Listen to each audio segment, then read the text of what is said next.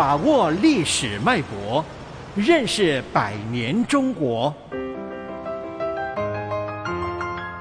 世纪长征，无声的中国，孙中山北上。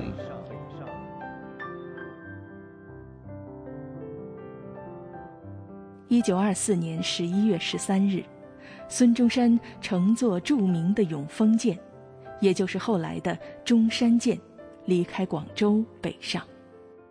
没有人察觉到，当时的孙中山已重病在身。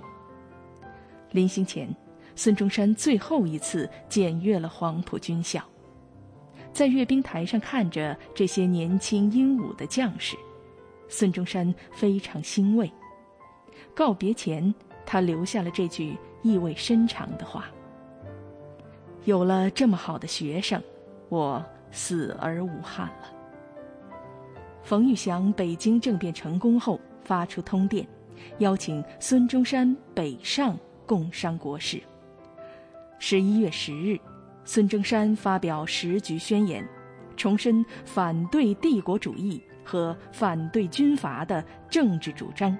要求对内结束军阀统治，谋求中国的统一和建设。社会各界纷纷拥护，人们用“统一先生”四个字形容孙中山的北京之行。孙中山大义凛然，不顾个人安危，只身北上，引起中外舆论的普遍关注。孙中山抓住这次北上机会，频频接见记者。四处演讲，宣传救国主张。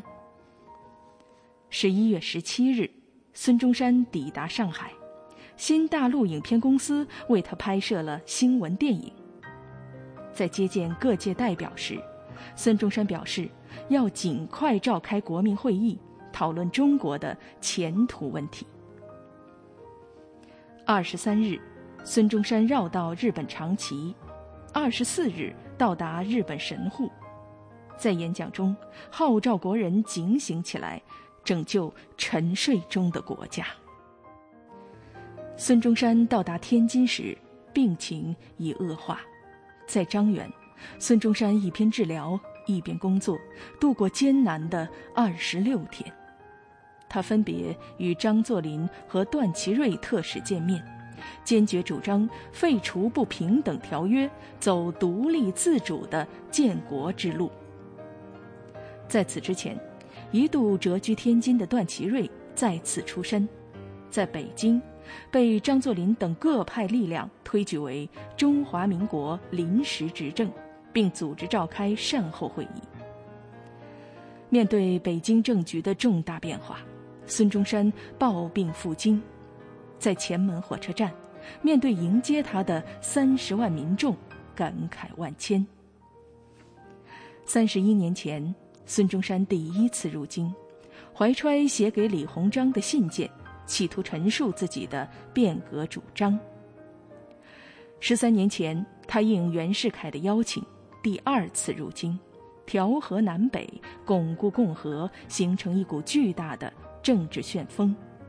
此次。他第三次入京，面对中国混乱的政坛和军阀混战的局面，他仍然呕心沥血争取南北和平统一。可是没有人知道，他已经力不从心了。一九二五年一月十五日，孙中山病势突然加重，二十六日由北京饭店转入协和医院。手术后被诊断为肝癌晚期。在此期间，孙中山多次发表谈话，称此次进京非争地位、争权力，乃为救国而来，并带病与段祺瑞等人斗争。二月二十八日，孙中山迁往铁狮子胡同五号的临时行辕。这位不屈不挠的革命者。已经到了他人生的最后时刻。世纪长征，世纪长征系列活动筹备委员会，香港电台普通话台，全力推动，教育局全力支持。